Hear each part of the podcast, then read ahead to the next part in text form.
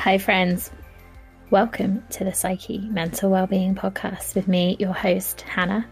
On the show, I'm joined each episode by an amazing guest to have an honest conversation, share our real life experiences, and tackle stigma and misconceptions around mental health along the way. We believe that everyone would benefit from focusing a little more on their mental well-being, and we're here to support you to do just that. Thanks so much for joining us. We hope you enjoy the show.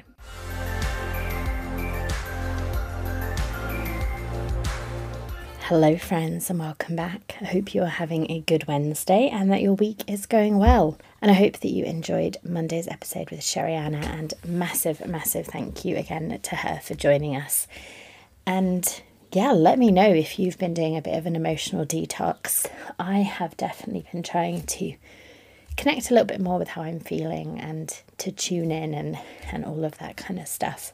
Today, we've got a really great conversation with Dr. Shani Fox, who joins us to talk about cancer and, and surviving cancer and the, the kind of psychological side and the, the fear and anxiety that sometimes kind of goes along with the, the physical stuff. And I think that probably most of us will know someone who has experienced cancer um, or will have ourselves and and I think there's so much great advice and, and kind of content but I think there is also some really great life advice uh, applicable to anyone so if you're kind of hearing that and thinking well that's not relevant to me um, I would say still check out the episode because Dr. Shani is amazing and really um, some really great takeaways and a couple that I definitely have reflected on and we'll chat about a little bit at the end. But yes, I really hope that you enjoy this conversation. So let's dive in.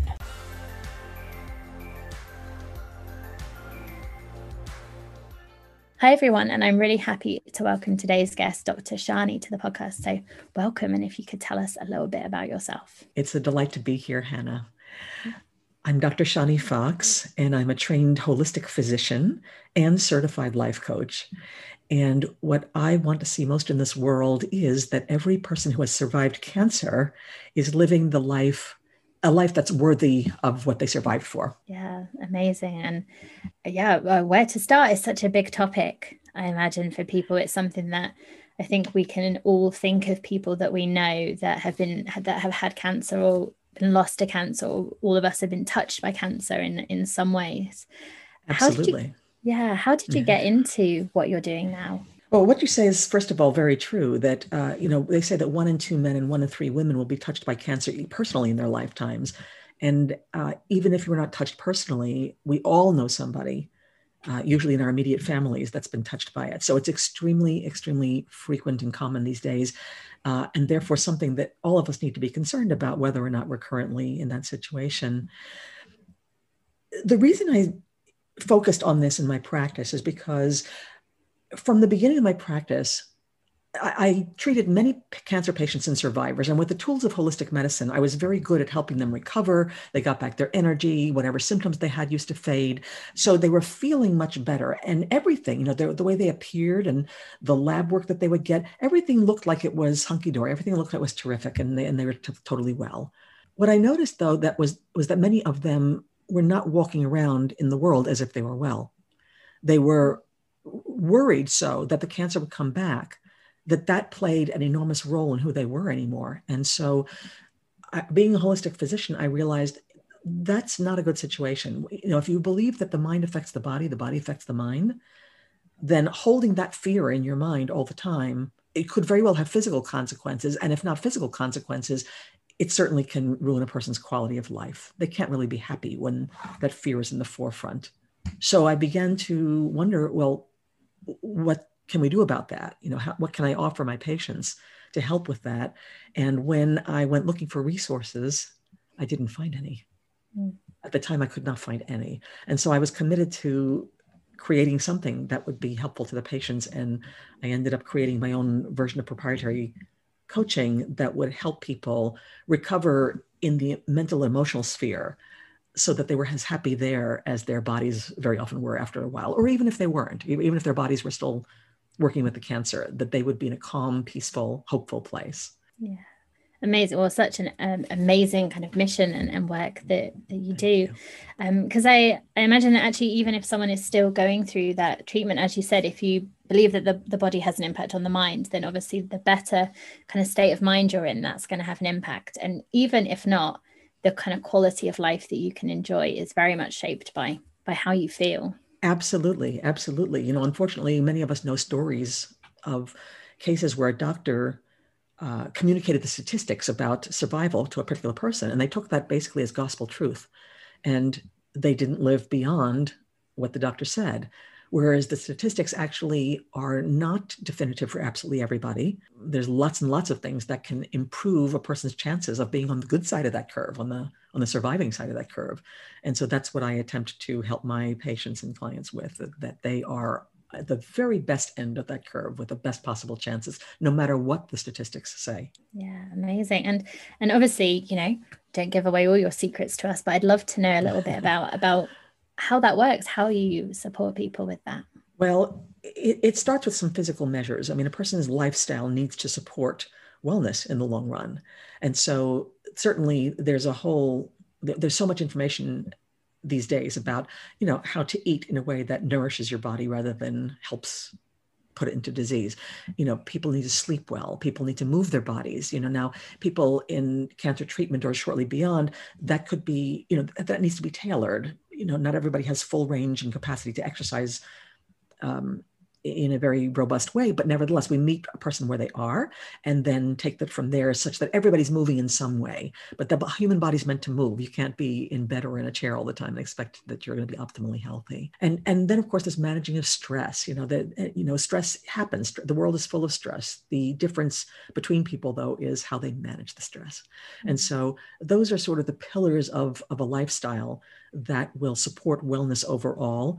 And uh, a person who's aiming for wellness, very often either the cancer, the remnants of the cancer will take care of itself. They'll prevent future disease. And even if they're working, you know, like I said, if they if they've currently got cancer, um, their body will do its very best and sustain itself as long as it can and, and as well as it can under those circumstances mm-hmm. if we're giving it the proper support. So the first phase really is, is helping a person with all the physical aspects of this. Uh, and then there's the emotional and mental realm even the spiritual realm, I would say, although I don't do this from any denomination, I do simply from uh, broad spiritual contentment, where gosh, there's there's there's all sorts of uh, ways we could go there. Depends where the person is at, but very often the first thing we're dealing with and the thing that brings them to me is the fear, and so we often start with that. You know, how do we how do you function in the world when this fear is present all the time? That's what I've yeah. developed ways to do. Yeah, amazing, and I I love the idea of starting where people are and meeting them where they are because I think that's so important because you can have all these things that are maybe beneficial but actually if someone's not at that point then they're just going to kind of go over their head because it's not going to be relevant for them that's very true. I, I, was very lucky in, in my medical training to have a mentor who said that the very best treatment is the one that you feel good about offering. You feel competent and, and, and good about offering, but that the patient also is aligned with. Mm. You know, if the patient isn't on board with the treatment, then it will not be as effective as uh, it looks on paper, if you will. Yeah. And unfortunately, in the Western system, as far as cancer treatment itself is concerned, the emphasis tends to be on the treatment. There's protocols. If you have this kind of cancer in this particular stage, then this is the treatment that you get. Now, it's important because those treatments have a certain degree of success. And, and, and so I'm not diminishing the importance of that, but it does not at all address the role of the individual. And so what happens is the the statistics that we mentioned earlier those are based on people who just simply accept the given protocol and do do that only. But what we know is when the person themselves gets involved and is willing to look at their diet their sleep their stress management and all of those things as well they're bringing a lot to the table in addition to whatever the prescribed treatment is. And that package altogether of the doctor's offering plus what the person is able to participate in it's far more powerful than the treatment itself. So yeah, we absolutely have to meet people where they are and you know take their hand and bring them along on this journey. Mm, yeah, absolutely. And I mean, all the things that you've said there for the kind of physical side of, of wellness, I think for everyone uh, are really beneficial. Um, yes. and and you mentioned fear as a big kind of mental and emotional uh, thing that people experience um, who have cancer or who have survived cancer are there other emotional things that are very specific to to the people that you work with absolutely absolutely um, you know the, there's an interesting side effect of cancer that is not often mentioned which in a word is disempowerment. and that that's because again the western system has these protocols and basically as soon as you're diagnosed you're swept into this system and they want to start right away. I'm not saying any of this is wrong. It's important actually, but um, when you think about the emotional effects of it, a person gets, you know, has to start treatment and, you know, set up these appointments on their calendar and show up and, and, and, and uh, do everything that the system tells them to do without really having processed what just happened. So there's a bit of a traumatic element going on here as well. And it doesn't get addressed typically as the treatment is going on. You just, you're so overwhelmed just showing up and, and, and being in the right place at the right time. So this persists and a person gets through treatment, you know, heaven willing, and, and, eh, but then they come out the other side. And what happens is that when that last treatment is over, you know, very often there's a little party with cupcakes and balloons, and that's all lovely. But then the very next thing you know, the staff says, so long, have a great life. And they go on to the next patient. And then you're left, you know, as a survivor, you're left, oh my goodness, you know, what do I do now? I had all these people helping me along. I knew exactly what I needed to do up until now. It wasn't easy, but I knew exactly what to do. And now I'm all of a sudden in a broad field with no landmarks. I have no idea which way to turn, what to do, who to ask, even. And so it's very overwhelming. In fact, I've heard people say that that was the most fearful point in the journey, not when they were first diagnosed with cancer. That, that when they were let go into the world again, not feeling well, very often exhausted, not even knowing who they are anymore because cancer takes so much of your identity. You become a cancer patient for quite a while there.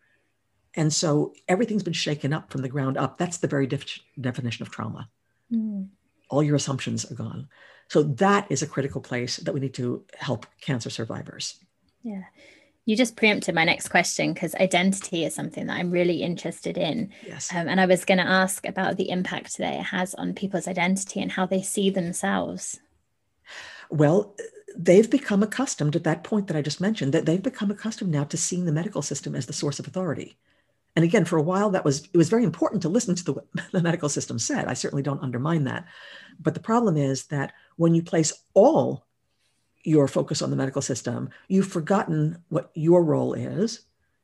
And that's the part that I help people with is stepping back into who, first of all, reminding them who they are, because the cancer is a big deal, of course, but in a lifetime, within a lifetime, it's typically an episode. It's not the whole story. So it's we get so immersed in it that we forget. Um, but it's finding your essence again. And remember, a person's essence, who they really are, hasn't been touched by the cancer. It's certainly devastating to the body, but a person's essence still exists. And so reconnecting them with that essence and the power that's within that essence to determine their own choices, to live by their own values, to create a life that they really enjoy living. That's that's where the disconnect often happens. And that's where I reconnect people. I plug them back into that so that they become not only a great participant in their healthcare, but also in their, they re- recognize again um, the power that they have to determine the course of their life. Again, whether or not the disease is still present following mm-hmm. treatment. Yeah. I had um, a, a, question that, that came to mind, and I was thinking of, of people that I know that have had cancer and people who sadly we've lost to cancer. And I'm just curious whether some survivors have some kind of sense of like survivor's guilt of knowing people that have passed and and whether that is part of that complex bundle of of you know the experience and emotions it very much can be it very mm. much can be survivor's guilt is one aspect uh, you know you'll see survivors who are actually themselves doing very well but if they should hear for example about somebody they know who's been diagnosed or is more, most especially re-diagnosed with a mm-hmm. second bout of cancer or third um, that's a situation that they very often find that they have trouble facing that they you know they they love the person they want to be present for them and yet it scares them so you know the idea that this happens again uh, it's it's too close to home essentially so that's another aspect of this is is being able to remain in relationship with people who have cancer once you have gotten over your own mm um, yeah, there's lots of interesting issues for cancer survivors that you know those of us in the other world in the in the general world we don't we don't think about these things. Yeah. Well and and those examples you mentioned it feels like that taps into that fear thing again that it's mm-hmm. that kind of reminder of that fear for yes, themselves and yes, um, yeah. Yeah the fear is often a part of all of these issues that we're talking about. And you know elizabeth gilbert the the author who wrote eat pray love uh, she had a very interesting image about fear. It wasn't in the context of cancer, but it applies anyway. She recognized the fear in her own life and she said, Okay, fear, you and I are going on a road trip. And I know I can't get rid of you. You know, I know you're essentially wired into my body. There, there's a reason we feel fear. It, it is physiological. But she says, I, I, I know you're wired into me and I can't get rid of you. But listen to me. I'm in the driver's seat. You're in the back seat. You may not touch the steering wheel. You may not even change the music on the radio. So I can't get rid of you. You'll come along, but you know you have to know your place, and I know my place. I'm mm-hmm. driving this bus, and and that's basically where we're getting to. Yeah. That that uh, even though fear is present, it is in fact a physiological response. You know, we need it to respond to mortal threats. You know, we're about to be you know, car is coming toward us. We need to get out of the way. That's where fear comes in, right? But uh, when it comes to fear of things that are not present, actually, they're just in our mind and they may never happen, that's where we can get back in the driver's seat and say, wait a second, fear, you don't really belong in this picture. Let's mm. put you in mm. your proper place. Yeah. Yeah. I think that's yeah, a brilliant uh, way of thinking about it. Because the, the question popped into my head of whether people can kind of get rid of the fear, but then it makes no sense, does it? Because fear is just part of of how we, um, as you said, it's a physiological response. Um, it, it is. So I call this dancing with fear. Mm. You know that we have no choice but to be in the presence of fear, and it's useful to us at times, but um, in our everyday lives, we need to learn to dance with it and have it be in its role in, in us and ours. Yeah. And so, um, one of the things that you talk about is kind of make or break factors for people mm-hmm. or survivors who thrive and, and those who, who maybe don't so much. And what mm-hmm. kind of factors uh, are those? Could you tell us a little bit about that? Well, first and foremost, it's about this taking back of one's personal power, realizing that we create our own experience and that under any circumstances, cancer, fear, or lots of other things we could think of, ultimately it's up to us to create our experience. It's very difficult to hold on to that sometimes. Again because we've turned ourselves over to the medical authorities for quite some time so we think that they're creating our experience. Well they're, they're certainly contributing to it but we create the way we experience that and everything else in life. So it's taking back that power which really is essentially the power to create whatever experiences we want to create, to live by what's important to us. You know, I had an amazing mentor in this regard. It was my dad. Mm. Um, my dad uh, was, when I was 15, he was hit by an automobile and he nearly died. He, he was in a coma and then in the hospital for a total of nine months. Um, and we didn't know if we were going to see him again at the beginning. You know, it was it was touch and go. Well, he came out of that experience somewhat damaged in his body, but uh, determined. He, he realized how fragile life was. And so he lived the rest of his life on that assumption that every day mattered, that every person in his life mattered, that every word he said mattered, essentially. And so he truly, truly lived by his values. For, he lived another 28 years after that. And it was uh, just remarkable what a role model he was in that regard. About he lived his life according to the way he wanted to live it. So he actually did eventually pass away of cancer, but by that time it was almost a non event because his life meant so much. And so, and it was pancreatic cancer too. I'm not making light of that part of it. It was, it was hard, but nevertheless, um, because his life was so complete, the cancer was simply the way that he was chosen to exit. So uh, this is the way I encourage people to live their life. This is the way I attempt to live my own life: is that every day matters. Mm-hmm. every day matters. And I have a lot to do with the way my day is going to go, whether or not circumstances are happy or bothersome or even tragic. Mm. Yeah. It's, it's, um, you know, thank you for sharing that story. And I think it's interesting. We, we hear these stories of people who have, uh, like your dad, experiences like that, or who have, um, you know, survived cancer, who then they're like, yes, I'm going to live every day to the full. And it's interesting, isn't it, how often we don't. we're, well, we're like, yeah. yeah and we're just not making the most of it until something really wakes us up to realize oh well this is precious and it's fragile so maybe i should make the most of it yeah, and cancer is definitely one of those things. You know, mm-hmm. a person, there are many people who realize after cancer that life is precious, which is a beautiful starting point. And then the question is, can you implement that? You know, or do you feel overwhelmed by the cancer or the fear of future cancer? You know, what's in your way of actually implementing that? And again, that's where uh, I come in. yeah. yeah. Amazing. Well, I think you're doing such amazing work. Um, you know, I think it's, yeah, I, am just thinking of um, you know people that I know that have experienced cancer and the impact that it's had on them, and so um, I really appreciate you and what you're doing in the world. So um, thank you, thank you for for sharing with us. And I wonder if you have um, a final thought that you want to share with us uh, on the, the work that you do, or you know, surviving cancer. Before I ask you my set questions, I would just say to cancer survivors or patients out there that if you've encountered that place where you're not feeling hopeful, if if you're having trouble climbing out of sort of a hole of despair or helplessness, then know that there is hope and there are people who can help you. So reach out and don't give up until you find a person who can guide you from there on, whatever kind of help it is you need. But it, this is not something which is inevitable. There will be moments like that. I certainly don't deny that there are very tough places on this journey, many of them after treatment is over but there is absolutely help available. So never, ever give up hope. Life is waiting for you. Mm, amazing. Thank you so much for that. Um, and yeah, I'd love to hear your thoughts on my set questions. I ask everyone that oh, joins absolutely. us on the show. Yeah. And the first one is what brings you joy in your life? So this is a lovely question, actually. Um, it, as it happens in my own life, I won't detail are not necessary, but 2018 was a very difficult year for me, very difficult, challenging year for me. So when 2019 rolled around, I declared that it was my year of joy. And I just proceeded to make it that way. There was absolutely no day was going to pass without some joy in it. And if I needed to create that joy, well, I created it. And that, ha- that, that included all sorts of things. Uh, but it turned out to be a very, very joyful year.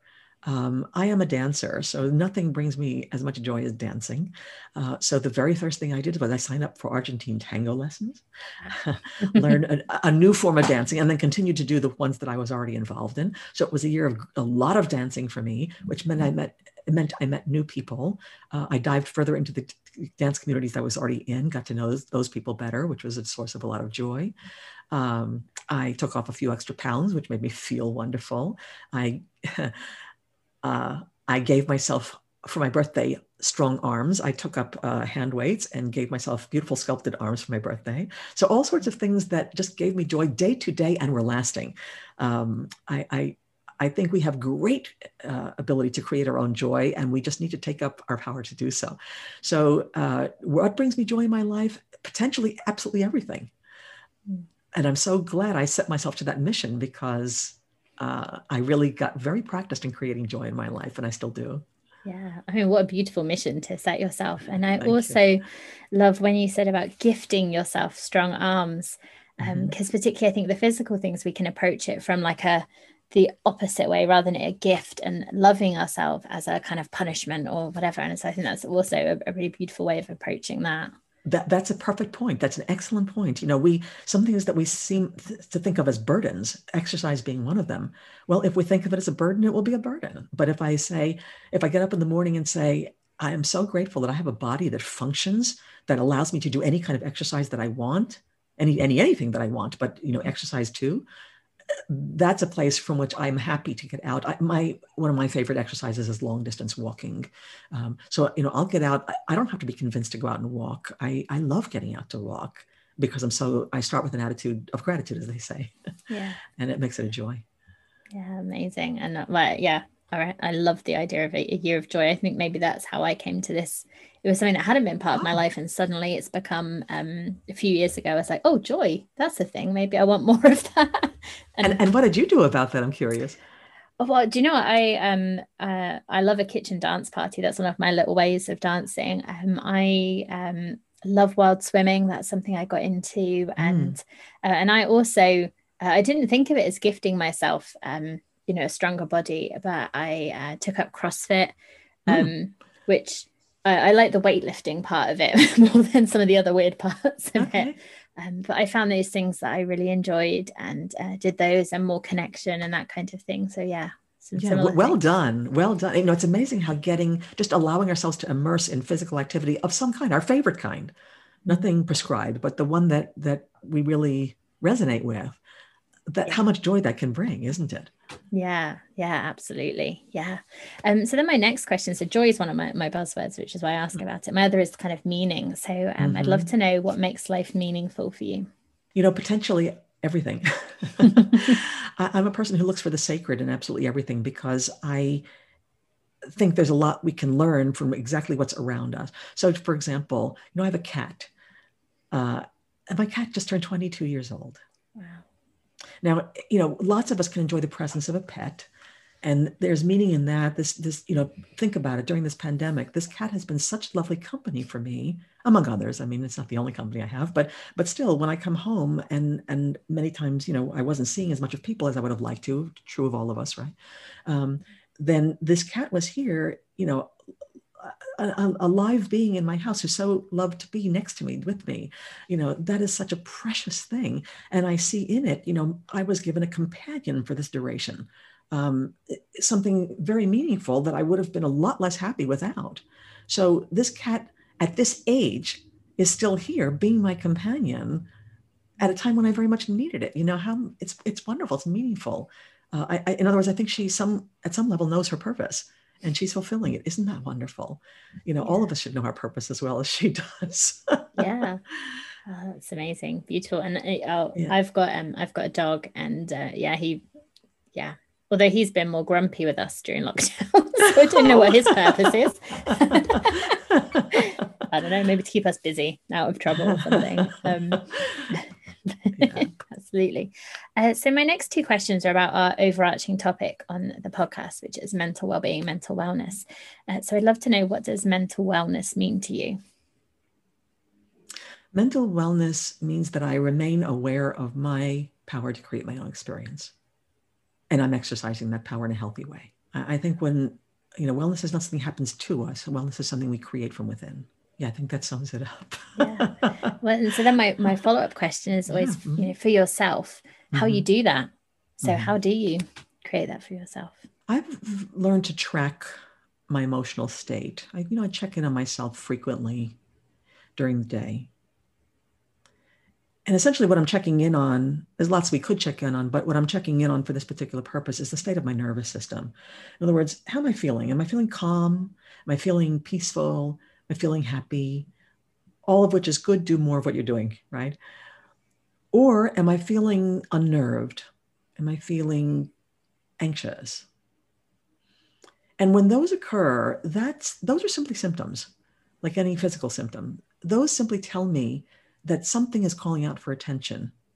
And I need to notice what's going on, notice if I can where that's coming from, and do whatever I need to do about it. Take my power to do what I can about it, or get help if I need. So just tracking my own state, my own emotional state, is key to looking after my own well-being. And you know, very often what we'll do, and I've done this, of course, too, is we'll get a little nervous, but we'll just shoo it aside. We'll suppress it. Oh, that's not significant, you know, whatever. Okay, I'll, go on. You know, I can distract myself, but that's not the same thing as turning toward that feeling and saying, what's going on? Hmm. And very often that requires a pause. I have to stop what I'm doing, just allow myself to feel what feel what I'm feeling, but then whatever it's associated with. And then, you know, maybe in the moment I do something about it, or maybe I plan to do it later. But at least I'm now in touch with what's actually going going on and what the cause is so that I can go address it. If I'm not sure what's going on and I continue to feel unnerved, anxious, then the best thing I can do is take a break from what I'm doing and allow myself a space in which I can feel it. So I might go and take a short walk, get out of my head, just do something which is healthy and good for me, but gives a space for whatever ideas I'm next going to get to drop in. Very often, the, the next thing that happens is I, I will have an idea. When I get back to you know home. I'll, I'll have an idea. Okay, either I'm feeling better already, or I'll say, okay, I, I can reset here and and and and go on. Or i need i know what i need to do. It's kind of like sleeping on something you know you go to bed with a concern but then in the morning you wake up you see it differently. So we can do that. Sleep is good but we can do that without uh, going to sleep. We can actually uh, do that during the day by taking a pause of some sort as well. Mm. so that's how i stay aware of what's going on and involved in the process of resolving if necessary yeah, amazing. Thank you for sharing that. And and one of the things we love here is uh, practical uh, mm-hmm. advice, and we've got a tips question coming up in a moment. But uh, mm-hmm. thank you for that. I think that's you know being able to kind of tune into sort of what's going on and and mm-hmm. like you said, not just turn away from it, but kind of face it. I think that's. Yes. Um, really great. So thank you for sharing that. And my next question is sometimes a challenge for people, but we'll see. Uh, how would you describe your own mindset? Empowered. Mm.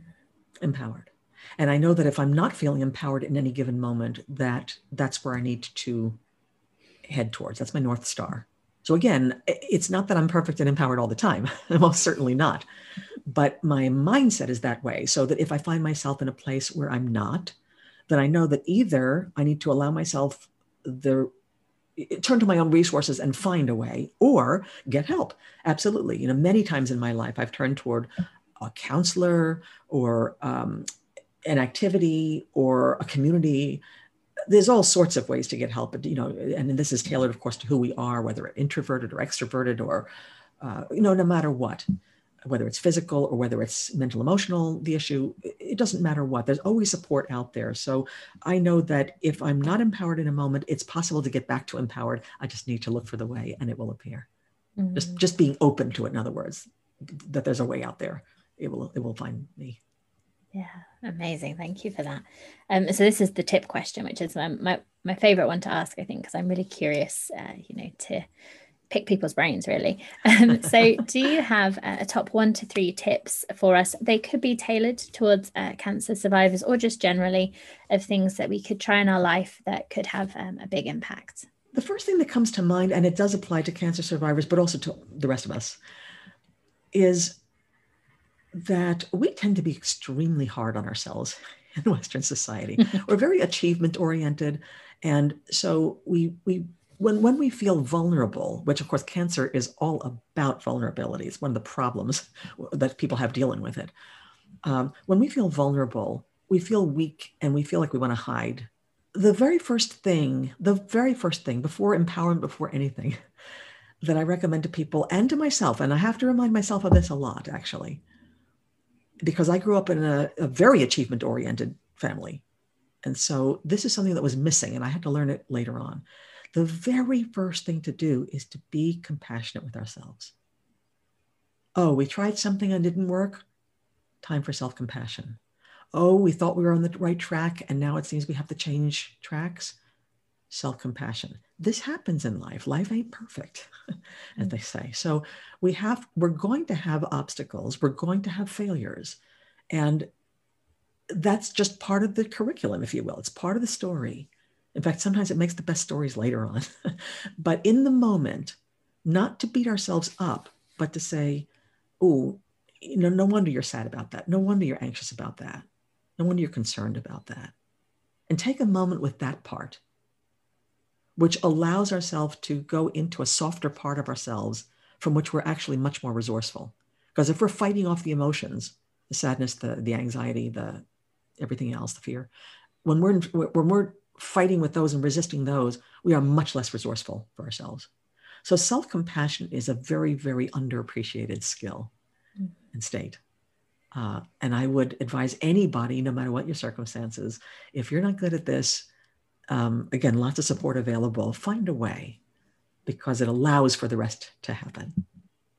Hmm. So that would be my, I think my first tip, my first practical tip, no matter what a person is dealing with. Yeah, it's amazing. I think, um, you know, what the examples you were giving of that compassion towards yourself is exactly what you would do if it, if it, there was a friend that you were supporting. Mm-hmm. And I think if we think about that, it would just come so naturally to most of us. But when it's ourselves, it just feels so different, doesn't it? And it's, it um, does feel different. And you make a good point because most of us are very skilled in doing that for our friends. So the, the good news is that the skills are present. We just have to be willing, and that's really the key word is willing, to turn them around and use them for ourselves as well. yeah. and to receive them from others, by the way. Um, so that's another thing we're not sometimes very good at. And uh, gentlemen, I'm talking to you in particular, but this happens to some women as well, um, that we often will resist kindness. People will reach out to us in support and will sometimes resist that. And I think this has to do with our, again, our discomfort with vulnerability that when we feel vulnerable, we feel weak. We do not want people to see us weak. Now that that actually is primal. You know, animals don't like that either. When they feel weak or sick, they'll go hide themselves, and that's because they're they're they're protecting themselves from predators. So it's something that exists in nature, and we can understand it as a primal instinct.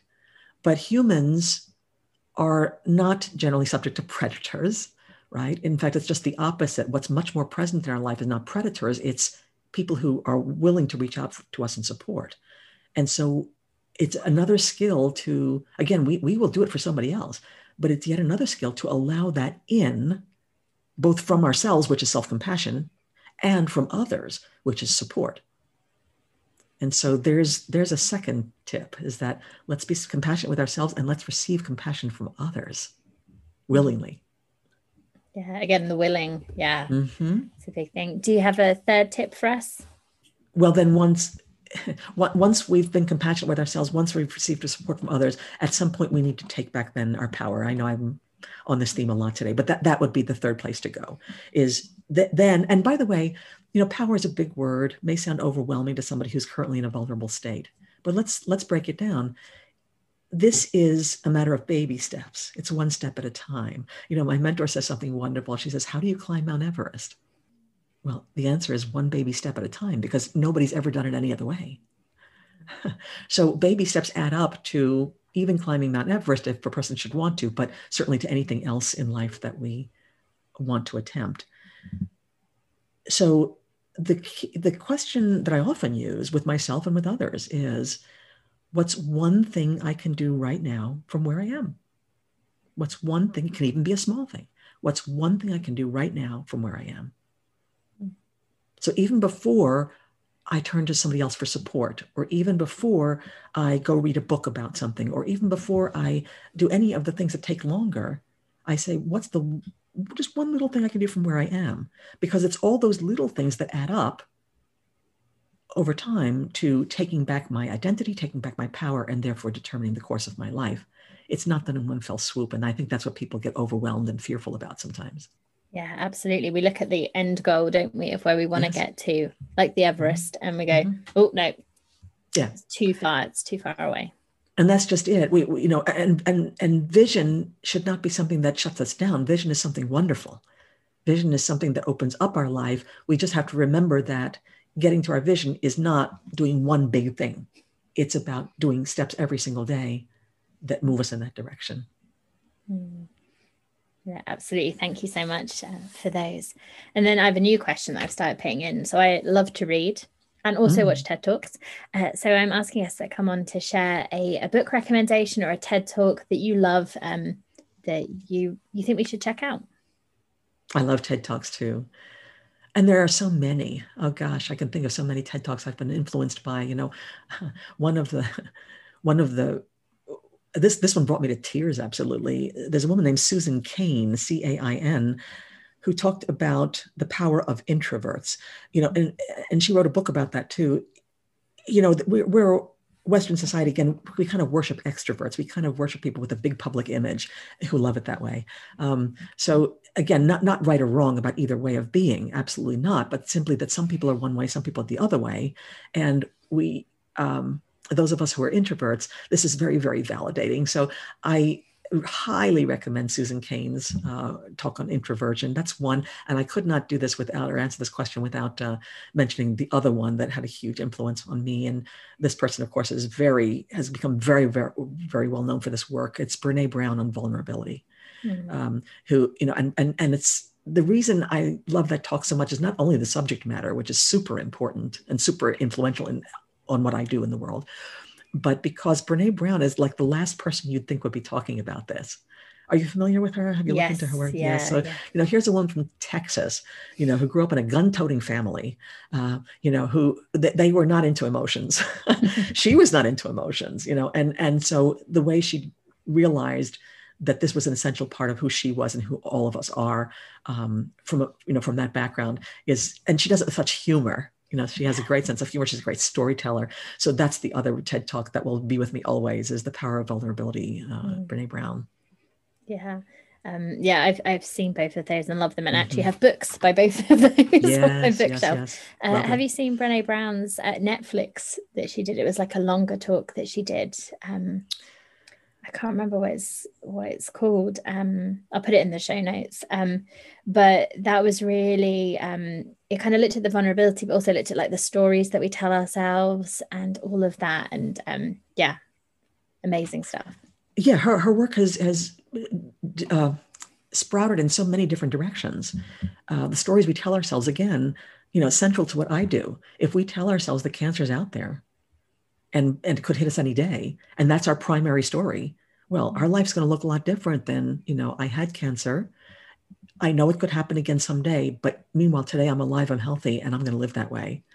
Very different story. The stories we tell ourselves are are, are key to who we are. Yeah absolutely.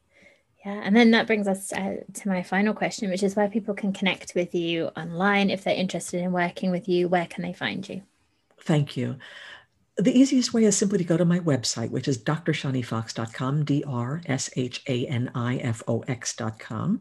Uh, I have a, a, blog there. I have uh, all kinds of resources there. There's a, a free webinar training there. Um, and there's uh, access to my book, which is The Cancer Survivors Fear First Aid Kit. Um, what to do when you're in a panic. You know, there's a certain situation that cancer survivors have that if even when they're well, but they have a follow-up scan coming up three, every three or six months, when that scan approaches, they go into fear, even if most of the time they're fine. So when when the fear hits, what do you do? That's what the book is. It's actually a kit. It's a book CD and workbook kit. Uh, what do you do with that? That's what the Cancer Survivors Fear First Aid Kit is about. So all those available through my website, and I always welcome contacts from anybody who wants to reach out to me. I answer everyone personally, and it's Dr. Shani at drshanifox.com. Amazing. And we'll absolutely link in the show notes so people can find you easily from there as well. Dr. Shani, thank you so much for joining us and for sharing with us. Um, I've really enjoyed our conversation. I think it's, as I said, really valuable work that you're doing. So thank you so much. Thank you. And your podcast is of great value too. I, I found you actually. I, I, I thought this was such a valuable podcast that I wanted to connect with you directly. So thank you for what you're doing in the world as well. Oh, thank you.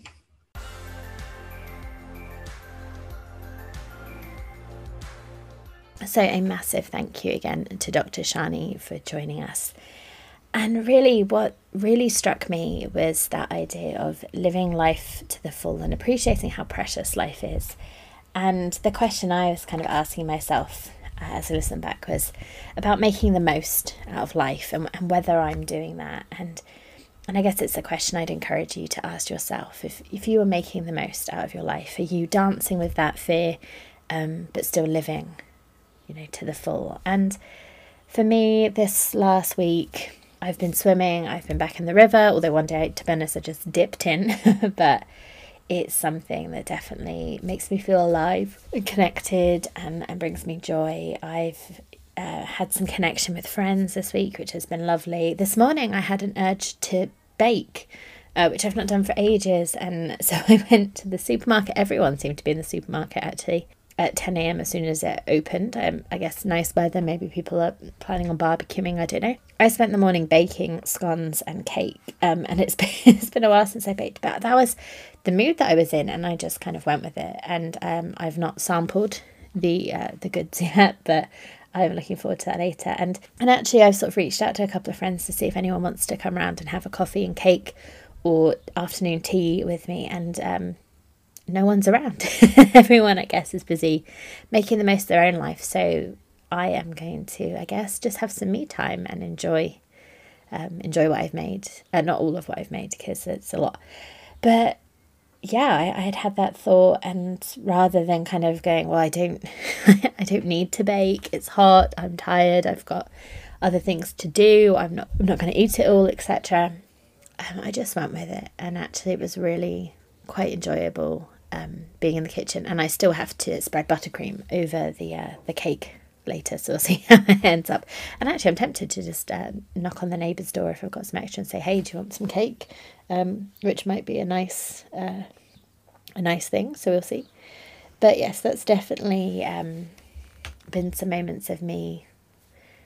Yeah, I guess making the most out of life. I, you know, I still, I guess, have dreams of like the bigger things, but actually, where I am at the moment, I'm I'm taking steps towards those little steps towards that life, um, and really living in the moment, enjoying it.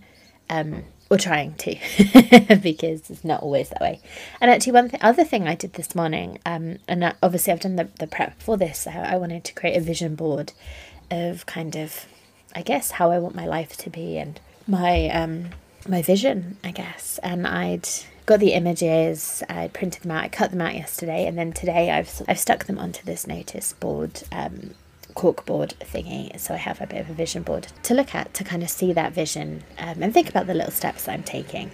Um, and then my final thought is that year of joy, and I love this idea. Joy is one of my buzzwords. It's definitely something that I try to think about having more of in my life, and then probably sometimes lose touch of when I get overwhelmed and, and stressed. And I don't know whether it's the summer, something about the sunshine, where it just feels the pace of life is a bit slower, a bit more relaxed, a bit more chilled. And yeah, that's kind of what my mind is on at the moment of feeling joy and, and doing things that bring me joy.